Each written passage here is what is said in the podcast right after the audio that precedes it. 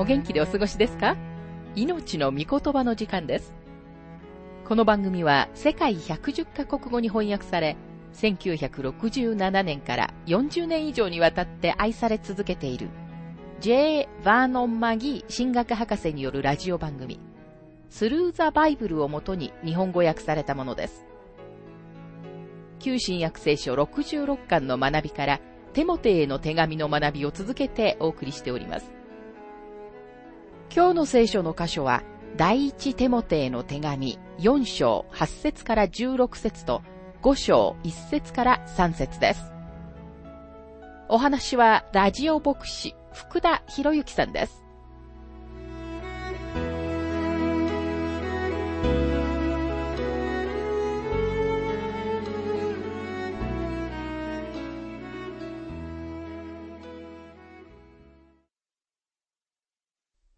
第一手モて4章の学びをしていますが、4章の8節肉体の鍛錬もいくらかは有益ですが、今の命と未来の命が約束されている経験はすべてに有益です。パウロが肉体的な鍛錬よりも経験さを重視したのは、エペソの人々がすっかり競技と運動に取りつかれていたからです。私たちもそのような国民です。多くの町には大きな見せ物が行われるスタジアムがあり、多くの信者たちは神様のことよりもスポーツにもっと重きを置いています。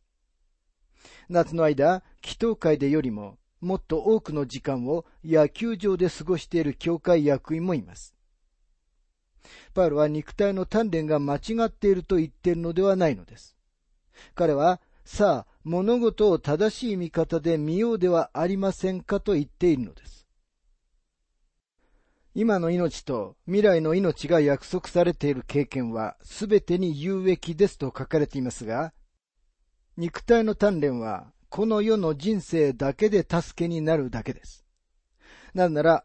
あなたが新しい体をいただいた時には、今のこの体を鍛えたかどうかは何の違いももたらさないからです。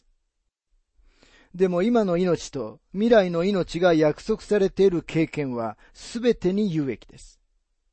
経験な生活はこの地上で良い結果を生むだけでなく、永遠の中でも良い結果を生みます。宝刀息子は遠い国に行くことで多くのものを失いました。ですから経験な生活ではなく、不注意な生活を送っているクリスチャンは永遠の中に入ってもそのような生活の代価を支払わなければならないことに気づくのです。どうでしょうか？あなたは肉体の鍛錬やスポーツイベントのことを心配するほどに自分の経験さについて心配しているでしょうか？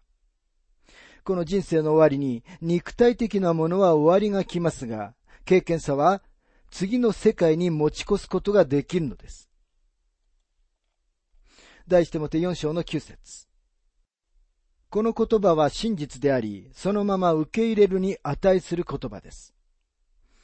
パウルは今言ったことを強調しています。言い換えれば彼は、これは当てにすることができることですよと言っているのです。パウロの述べている真実は、一世紀のエペソの町で当てにすることができたことであり、また同時に今のあなたの住んでいる町でも当てにできることです。十節私たちはそのために老し、また苦心しているのです。それはすべての人々、ことに信じる人々の救い主である、生ける神に望みを置いているからです。私たちはそのために労し、また苦心しているのですと書かれていますが、今日、あなたがイエス・キリストのために立ち上がろうとするなら、あなたは何らかの犠牲を払うことになります。そのことには何の疑問もありません。すべての人々の救い主であるとありますが、キリストの目が何色であったか、ということについて多くの議論がなされているのを耳にします。主は金髪だったのでしょうか？それとも栗毛だったのでしょうか？背の高さはどれくらいだったのでしょうか？しかし主の肌の色とか髪の毛の色は大事なことではありません。聖書には主に関してそのような情報は一切書かれていません。確かに聖書に書かれているのは、主はすべての人の救い主であるということです。あなたが誰であっても、主はあなたの救い主であり、たった一人の救い主なのです。主はすべての人々、ことに信じる人々の救い主です。主はすべての人の救い主ですが、でももしあなたがそうしたいなら、あなたは主を拒むこともできます。ロサンゼルス空港からは飛行機が毎分ごとに出ていると言われています。ですからあなたはどの飛行機にも乗ることもできます。あなたはただ航空券を買って飛行機に乗りさえすればそれで良いのです。そこにある飛行機はすべての人のための飛行機ではありますが、すべての人がそれに乗るわけではありません。キリストはすべての人の救い主ではありますが、主を信じる人たちだけが救われるのです。ヨハネ3章の16節と第一ヨハネ2章の2節には次のように書かれています。神は実にその一人子をお与えになったほどによう愛された。それは御子を信じる者が一人として滅びることなく、永遠の命を持つためである。続いて第一ヨハネ2章の2節この方こそ私たちの罪のための、私たちの罪だけでなく、全世界のためのなだめの備え物です。ですから死はすべての人の救い主ですが、死を受け入れるか受け入れないかは、あなたの信仰による決断にかかっているのです。第一手もて4章の11節から12節これらのことを命じ、また教えなさい。年が若いからといって、誰にも軽く見られないようにしなさい。かえって言葉にも、態度にも、愛にも、信仰にも、純潔にも、信者の模範になりなさい。年が若いからといって、誰にも軽く見られないようにしなさいと書かれていますが、教会の中にテモテのことを、まあ彼はまだ若いし何も知らないのだよ、などという人たちがいるであろうことをパウロは知っていました。しかし年が若いからといってテモテは牧師として軽く見られるべきではありませんでした。またここには、かえって信者の模範になりなさいと書かれていますが、テモテはどのようにして人々に若いからといって軽く見られないようにすることができたのでしょうかそれは彼が愚かな若者のように行動しないことによってでした。マギー博士はご自分の経験を次のように述べています。まだ暗種霊さえ受ける前でしたが、私が若い牧師としてスタートしたとき、私は年を取った退職した牧師に次のような話をしたことが、まだ若い牧師である私の話を聞くために白髪頭の人が教会に入ってくると、私はちょっと恥ずかしいし、怖い記載するんですよ。すると大先輩のその牧師は私に次のようなアドバイスをくれました。そんなことは心配するんじゃないよ。年が若いからといって、誰にも軽く見られないようにしなさい。そして完全に、確かに自分が信者の模範になるんだよ。重要なことは、あなたの年齢ではなく、あなたが模範であるかということです。さて、パウロは続いてテモテにどのように模範になるべきかを語っています。テモテは言葉にも態度にも愛にも信仰にも純潔にも模範になるべきなのです。時代とともに移り変わる新しい道徳というものに関しては何一つ新しいことはありませんが、聖書の道徳はある人たちにとっては確かに全く新しいものです。これが神様の基準です。私たちはパウルが述べている5つの分野で模範にならなければなりません。第一手モて4章の13節私が行くまで聖書の朗読と進めと教えとに専念しなさい。牧師は聖書を朗読すべきです。それは何の目的のためでしょうか？それは人々を慰め、教えるためです。神様の御言葉が読まれる必要があります。そして人々を神様の御言葉を学ぶように導くまでは、教会は自分たちの主要な機能を果たしてはいないのです。これは個人的にもテモテにとって適切なことでした。牧師は進めと教えのために御言葉を読むことによってだけ個人的に成長することができます。成長している牧師は教会を成長させることができます。ドワイト・エル・ムーディに関して語られた最も素晴らしい言葉の一つは、彼の隣人が言ったことでした。ムーディさんが家に帰ってくるたびに、彼がどれだけ霊的に成長したかわかりますよ。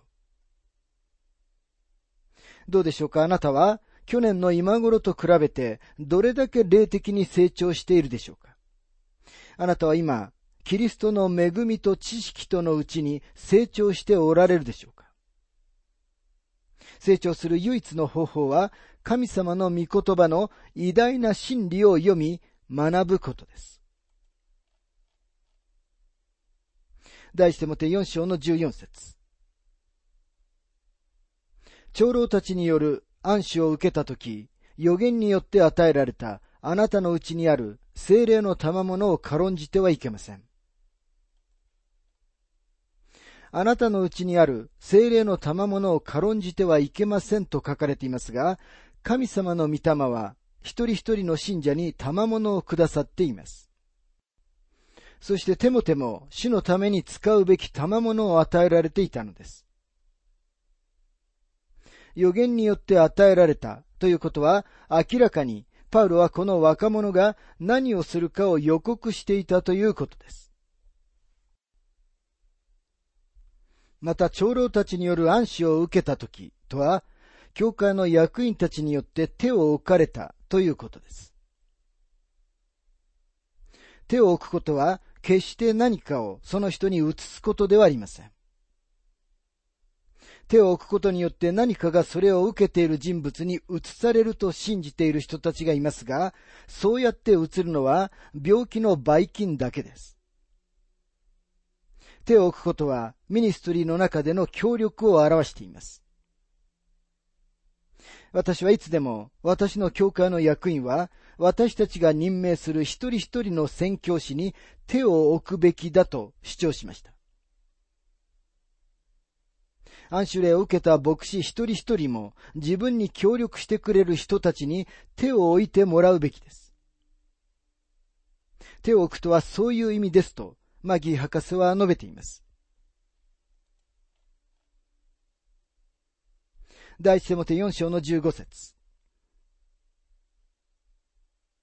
これらのお務めに心を砕き、しっかりやりなさい。そうすれば、あなたの進歩はすべての人に明らかになるでしょう。これらの務めに心を砕きとは、勤勉に学びなさいということです。牧師には神様の御言葉を学ばない口実は一つもありません。そしてどんなクリスチャンにも神様の御言葉を学ばない口実は何一つないのです。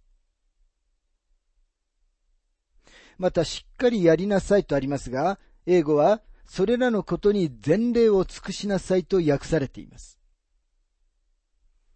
毎日のデボーションの時間を神様の御言葉を読んで学ぶことに変えるというのでは十分ではありません。夜すでに片方の目が閉じていて、両方の足が布団に入っている時に聖書を開いて一章を読んでもうまくはいきません。朝半分しか目覚めていない時、あるいはもう仕事に行こうとしている朝食のテーブルで聖書を読んでも学びにはならないのです。幾何学や高等数学、あるいは科学を勉強するのに、そんな風ではうまくいくわけがありません。神様の御言葉は、あなたが聖魂を傾けるのにふさわしいものであり、どれだけ傾けても決して十分ではないのです。またここには、あなたの進歩はすべての人に明らかになるでしょうと書かれていますが、あなたが牧師に言ってあげることのできる最高の褒め言葉は、あなたのメッセージは本当に進歩していますよという言葉です。それが最高のことなのです。第一手モテ4章の16節自分自身にも教えることにもよく気をつけなさい。あくまでそれを続けなさい。そうすれば自分自身をも、またあなたの教えを聞く人たちをも救うことになります。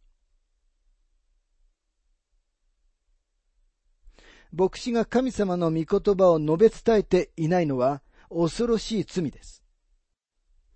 神様の御言葉を述べ伝えなければならない立場にありながら、それに失敗するくらいなら、ヤクザになった方がましかもしれません。さて、第一手モて五章の学びに入りますが、五章も六章も、教会の役員たちの務めというとても実際的なことを取り扱っています。まさに今日の教会生活の具体的な項目を取り扱っています。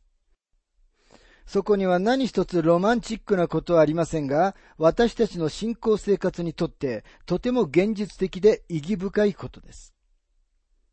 第一手もて五章の一節。年寄りを叱ってはいけません。むしろ父親に対するように進めなさい。若い人たちには兄弟に対するように。最初に話されているのは、テモテと年老いた人たちとの関係です。パウロはここで長老の職務のことを指しているのか、それともテモテよりも年を取っている人物としての老人のことを指しているのか、いくつか違う意見があります。初代教会では長老といえば役職のことですが、ここで使われている言葉は個人を指しています。しかしパウロはその両方を念頭に置いていたのではないかと思います。彼は成熟した神様の子供で、特定の役職についている人物と、老人、つまり年を取った人物の両方を意味しているのです。年寄りを叱ってはいけません。むしろ父親に対するように進めなさいと書かれていますが、テモテは、長老を人前で叱るべきではありませんでした。その人を個人的に扱うべきでした。テモテは若者でした。そして彼は自分と教会の中のこれら自分よりも年上の人たちとの関係において起点を聞かせる必要が大いにあったのです。言い換えれば、彼は物知り顔をしたり、この年上の人たちを支配する独裁者になるべきではないということです。テモテは彼らを励まし、必要だと思うなら、個人的に彼らと言葉を交わすべきでした。若い人たちには兄弟に対するようにと書かれていますが、テモテと年上の男性たち、そして彼自身の年代の若者たちとの間にも良い関係を築かなければなりませんでした。第一テモテ五章の二節年取った婦人たちには母親に対するように、若い女たちには真に混じり気のない心で姉妹に対するように進めなさい。混じり気のない心でとありますが、教会の牧師は特に女性との関係にとても気をつけなければなりません。これ以上に教会を傷つけるものはなく、またこの領域での罪以上に、しばしば教会のミニストリーを壊してしまうものはありません。牧師がそのような問題で教会を去らなければならないとき、教会が霊的に死んでいることがとてもよくわかります。このような経験ほどに、教会の霊的な命を破壊するものは他にはないのです。パウロはテモテの教会の中の年寄り、若者との関係について話をしました。その後、年寄り、若い人、そして女性との関係について語りました。そして今、テモテの第三のグループとの関わりにやってきました。第一テモテ五章の三節。やもめの中でも本当のやもめを敬いなさい。敬いなさいというのはとても興味深い言葉です。ギリシャ語ではこの同じ言葉から英語の謝礼という言葉が出てきました。この言葉の中には何かに価値が付け加えられているという考えが含まれています。時々教会で日曜日に話をしたり、あるいは一週間の特別礼拝などで話をすると、謝礼と書かれた封筒を受け取ります。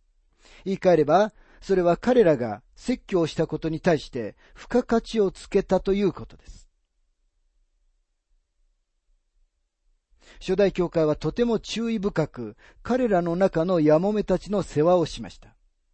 使徒の働き六章の中で起こった問題は、ヤモメの世話に関することでした。イスラエル外の出身であるユダヤ人であったギリシャ人たちは、他の人たちがひいきされ、自分たちの中のヤモメがなおざりにされていると感じました。そこで人たちは、ヤモメの世話をするための奉仕を任命しました。それは人たちが続けて神様の御言葉を述べ伝えることに専念できるためでした。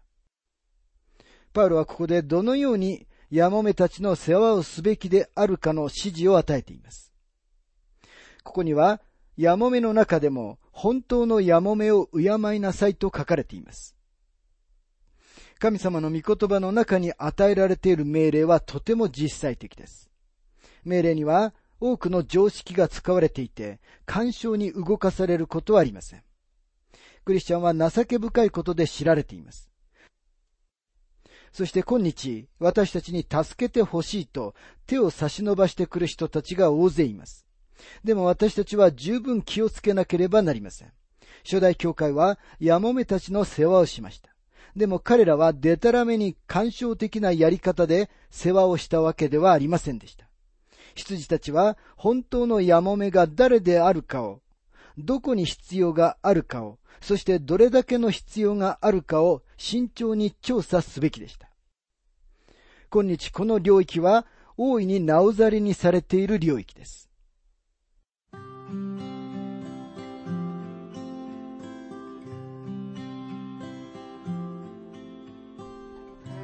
命の御言葉お楽しみいただけましたでしょうか？今回は廃墟の時に何ができるかというテーマで、第一テモテへの手紙4章8節から16節と5章1節から3節をお届けしました。お話はラジオ牧師福田博之さんでした。なお、番組ではあなたからのご意見、ご感想、また聖書に関するご質問をお待ちしております。お便りの宛先は、郵便番号592-8345大阪府堺市浜寺昭和町。4-462浜寺聖書協会。命の御言葉の係。メールアドレスは全部小文字で。ttb.hbc.gmail.com です。どうぞお気軽にお便りをお寄せください。それでは次回までごきげんよう。